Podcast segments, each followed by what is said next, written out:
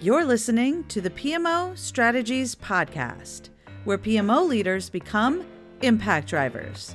This is episode 85.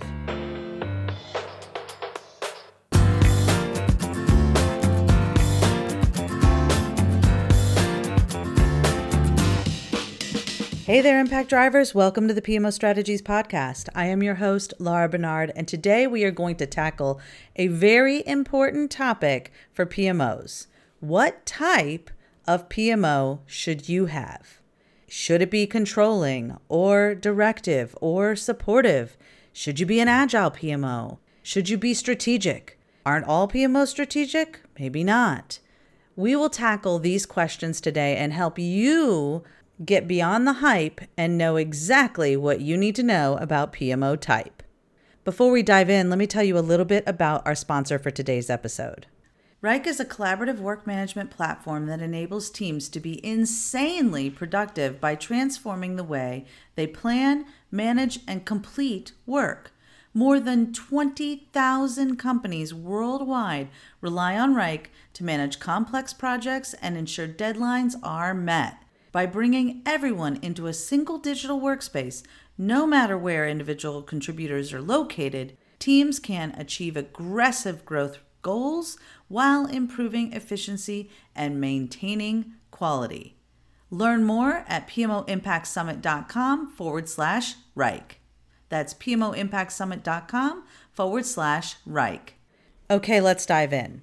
All right, I'm about to blow up everything you've ever heard about PMO types and tell you why, when you set yourself up as a particular type of PMO, you are setting yourself up for failure right from the start.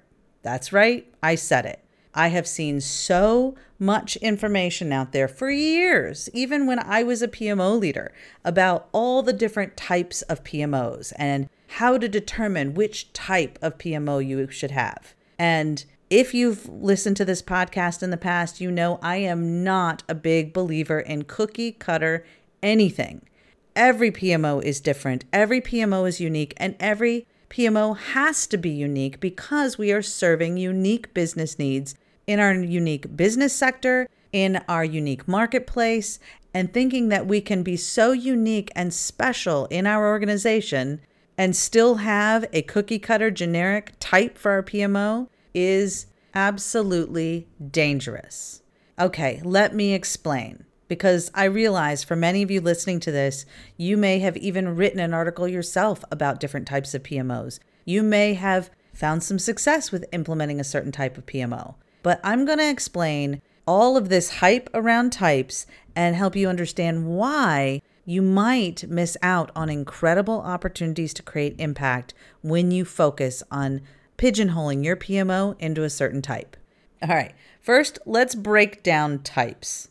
There are a few different ways you can think about the types of a PMO, and I'm going to break them down into a couple of different categories.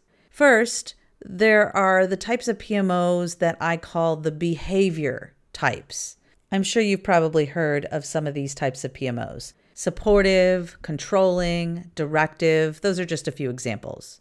Now, to me, those are a lot more about the behaviors or the role you're playing as a PMO in a certain situation as a, opposed to actually being a type of a PMO.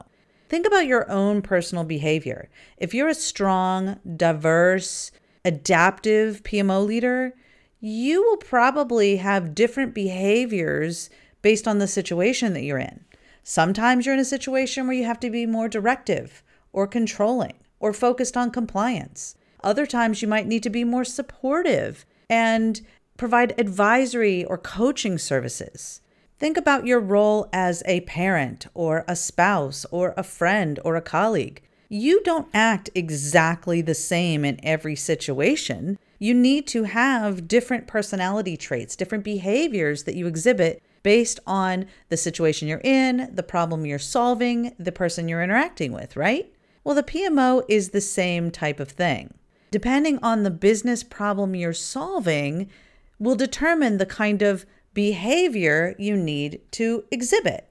So, why would you typecast your PMO into one certain set of behaviors? Sometimes you need to provide a very supportive and nurturing environment where you're cultivating and building capabilities. For example, maybe if you're working with project managers or you're trying to build project management capability. Other times, or in another service, you might need to be more directive and driving the direction of the organization. For example, in a portfolio management function. Now, if you've decided that your PMO type is a compliance focused PMO, does that really allow you the flexibility to have maybe a little bit more of a supportive service, as well as maybe a directive service, as well as maybe some other kind of a function, some other type? So instead of boxing yourself in and limiting yourself and putting blinders on your scope, and saying we will only do these kinds of services because we are only this type of a PMO, we only have these types of behaviors, why not just take a step back and say, what are the business problems that we're trying to solve? Figure out how you can go about solving those business problems and then create an adaptive and flexible and nimble PMO that's able to be responsive to the needs of the business, to the needs of the stakeholders. And to put this very specifically in opportunities for you to create services, when you're looking at the business pain points, make sure that you're looking at not just the pain points of your executives, but what about the pain points of your project managers? For example, let's say that one of the business pain points of your executives is that they feel like they don't have a good sense of what's going on with the projects. They don't know who's working on what. They're having a really hard time maximizing the allocation of resources and utilization of resources on projects. They feel like there's a lot of projects running around that are secret projects that people are working on and they don't have a good sense of what people are doing. Well, that might drive a more transparency focused, accountability focused project portfolio management function, which will require a little bit of pulling the kimono back so that we can all see what's really going on in the projects. That's going to require you to have a certain set of behaviors that might be a little bit more on the side of directive or compliance focused or driving greater accountability. Now, on the other hand, when you talk to the project managers, you find out that they are really feeling undervalued, underappreciated, underrepresented. Maybe in their case, they're looking for guidance, support, someone to have their back, someone to review their projects, someone to help them get a seat at the table in the conversations with their sponsors about the project work. That might require something that's a little bit more advisory, coaching, supportive, engaging. And if you had a PMO quote unquote type that was only focused on a directive approach, where do you have room to support a real pain point, a real need that could help the business thrive from a project delivery perspective. If you don't have project resources that are feeling supported and properly engaged, you're not going to be successful in your project delivery. So let's not get caught up in one set of behavior types that we must be in order to deliver value and take a step back and assess the organization for impact opportunities and look at what pain points you can solve that are in your area or your team's area of expertise and solve each one of them individually based on those needs, not based on some prescriptive type. Okay, so that covers one set of types that I see very commonly talked about in the industry around behaviors. Now let's switch gears and talk about another type of types that I see people talking about. And this is really going to ruffle some feathers, and I am totally down with that because here's the deal. A lot of people will tell you that their flavor of the month PMO is the type of PMO you should build. For example, you need a center of excellence PMO. You need a strategic PMO. You need an agile PMO. You need a quality PMO. You need a project delivery PMO. And on and on it goes with everybody's prescriptive definition of the type of PMO that's successful and why that is the only type of PMO that's successful. This is another example of really limiting yourself to the kinds of services and capabilities that you can deliver and getting caught up in the type hype. Here's what I mean. If you build an agile PMO, does that mean that you are only going to support agile implementation methodology on projects? What if some of your projects are better in an agile implementation methodology and other projects actually don't make sense to follow that approach? Does that mean you're going to ignore those project teams? You're not going to provide any support or help for them? Is your methodology and framework so controlling and tight that you'll only allow agile projects? I mean, isn't that kind of the whole point of agile in the first place was to break the tight over controlling model of my way or the highway? Are we going to repeat that behavior and just put an agile name on it instead? Personally, I don't think any PMO should be tied to a particular methodology. And we already have an uphill battle with many PMOs being typecast as waterfall in nature when the PMO should not be another name for a particular methodology. PMO and waterfall are not synonymous, just like PMO and agile shouldn't be synonymous. Your job as a PMO is to make sure that you are solving the business problems in the best way possible to achieve the highest return on investment possible for the organization. And sometimes that means you are going to use one methodology, and sometimes that means that another methodology will be most appropriate. Your job should be to help the people in the organization find the best fit for purpose for the individual projects. And it ain't all about which methodology you're using. Frankly, that should be one of the lower priorities of your concerns if you want to build an effective and sustainable PMO that's driving high return on investment. Sure, you can help with templates and tools and methodology all day long. But if you're doing it all day long, then you're probably not taking time to do what matters most to the business leaders. You know, the ones writing your checks and making decisions about what the PMO budget's going to be and if it'll be around over the next year. We need to make sure that our services and capabilities are aligned with providing value and not just outputs.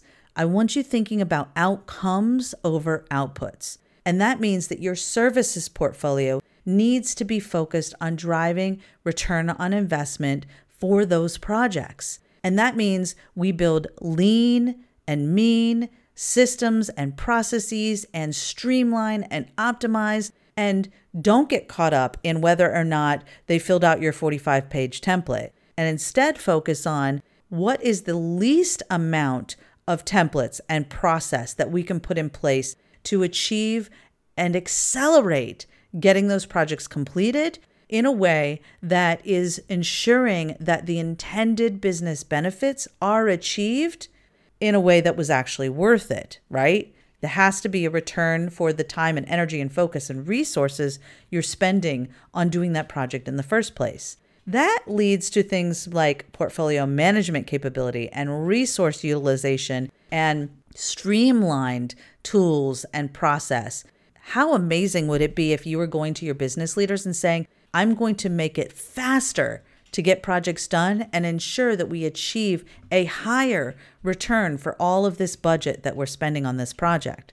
They would love you. You would earn your seat at the table. They would take you seriously because they would see that you're acting like a business minded impact driver as opposed to being caught up in a particular methodology. If you want to be typecast as a PMO that's not providing value, focus on a particular methodology. If you want to be typecast as a PMO that is driving impact and is seen as a strategic business partner to the organization, focus on solving the business problems that your business leaders need. Of course, templates and methodology and process support that, but are you sure that your templates and methodology and process are accelerating getting to impact, or are they just standing in the way? So that covers methodology. But let's look at the other side of the coin. You might be saying, okay, well, Laura, does that mean that we should be a strategic PMO?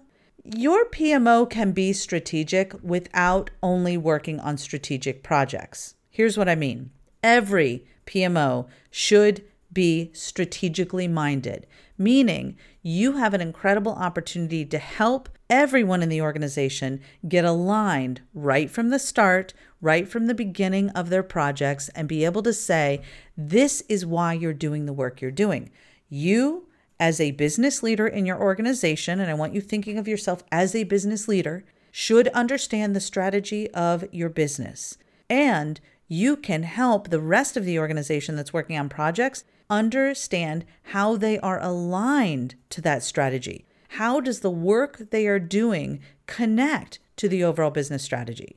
You know what's crazy? I was reading this statistic, and there's a ton of terrible ones when it comes to strategy execution and why there's so many books out there about that and so many consultants saying we can fix it and then it's still not fixed. If you look at the numbers of people and the percentages of people in organizations that do not understand the business strategy of their company, of their organization, and really what they're driving towards, it's staggering. It's as high as 95% in many organizations. They don't understand the work they're doing and how that even connects with the way the company's headed. So here's an incredible opportunity for a PMO to step in and say, I am going to help you, business leader, ensure that everyone understands why they're doing the work they're doing, why that is so important, and how all of it connects together.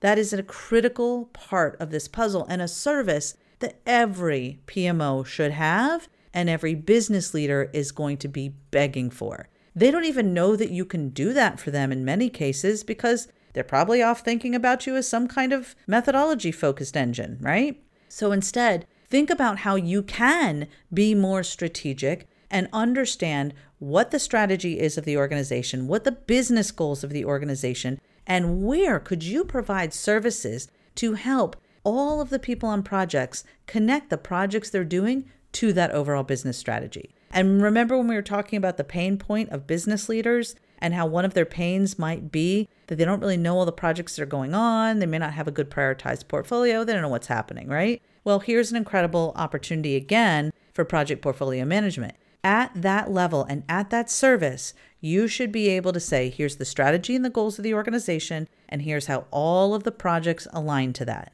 And then make sure that that trickles down, not just in some top level meetings with executives, but to every single person on every single project in the organization. Everyone should know, everyone should be aligned right from the beginning of those projects and understand the priorities, how they fit in, and why the work they're doing is so important to moving the business forward. That is incredibly powerful. So, is that a strategic function? Sure. But does that mean the projects in your portfolio or the projects that you might help execute on are strategy focused? Not necessarily.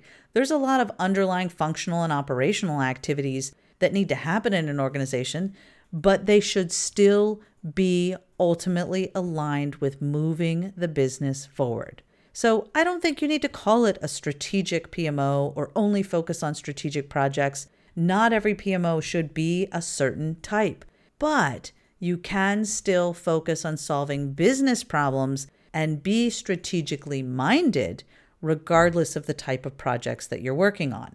So instead of focusing on whether or not your PMO is strategic and only going to provide services and capabilities around strategy, or it's going to be a center of excellence, so it's only going to provide the methodology and best practices for the organization, which, by the way, I don't think that should ever be the case. You should never have a PMO where all you're doing is being the template police or ensuring that process is being complied with. You've got to be able to do things that are showing real direct value and return on investment. And it's very hard to do if all you're doing is running around being the process police. So, yes, you absolutely can have those services. And on top of that, you need to make sure that any services you're providing are directly aligned with creating that return on investment. And you can show and map the services that you're providing with the ultimate impact it's making on the organization.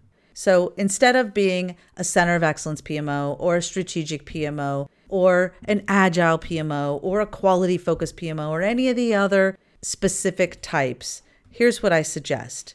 You make sure that you set up a PMO that is nimble and flexible, that takes into account the business problems as they see them, not as you see them, as they see them in their words, in the way that they think about them, and map those pain points to the services that you deliver, and you'll be a lot better off. You'll be building a PMO that people want to engage with. After all, if you limit yourself on being just strategic, then does that mean you don't provide any capabilities around furthering organizational competencies? Or if we're just project execution, does that mean we can't influence some standards and best practices to ensure people are doing things in a way that's driving greater project throughput? If we have an agile PMO, does that mean we can't possibly help support a project that makes better sense with waterfall? So let's just throw out all of these categories and buckets and types and behaviors out the window and take a big step back and look at why we're here, the business problems we're solving, where those pain points are, where the opportunities are to serve in the eyes of your stakeholders first, and go make a bigger impact through the right services with the right mindset and the right flexibility and adaptive nature that PMOs really need to have, no matter the organization or the types of pain points your organization has. When you do that, you will never have to worry about whether or not your PMO is providing value because what you will have created is an impact engine PMO and an impact engine PMO gets and keeps their seat at the table and is well respected by their business leaders. If you're interested in learning about how you can set up an impact engine PMO for yourself and your organization, just go to pmostrategies.com forward slash IEPMO. That's pmostrategies.com forward slash IEPMO. And you can learn a little bit more about this approach and hear from some of the students as to why it's been so incredibly successful for them, even during COVID times. Before we go, I just want to remind you that this episode is sponsored by Wrike. Wrike is a collaborative work management platform that enables teams to be insanely productive by transforming the way they plan, manage, and complete work. More than 20,000 companies worldwide rely on Wrike to manage complex projects and ensure deadlines are met. By bringing everyone into a single digital workspace, no matter where individual contributors are located, teams can achieve aggressive growth goals while improving efficiency and maintaining quality. Learn more at PMOImpactSummit.com forward slash Wrike. That's PMOImpactSummit.com forward slash Wrike. Thank you so much again for listening to this episode today. Have a high impact day. Bye bye for now.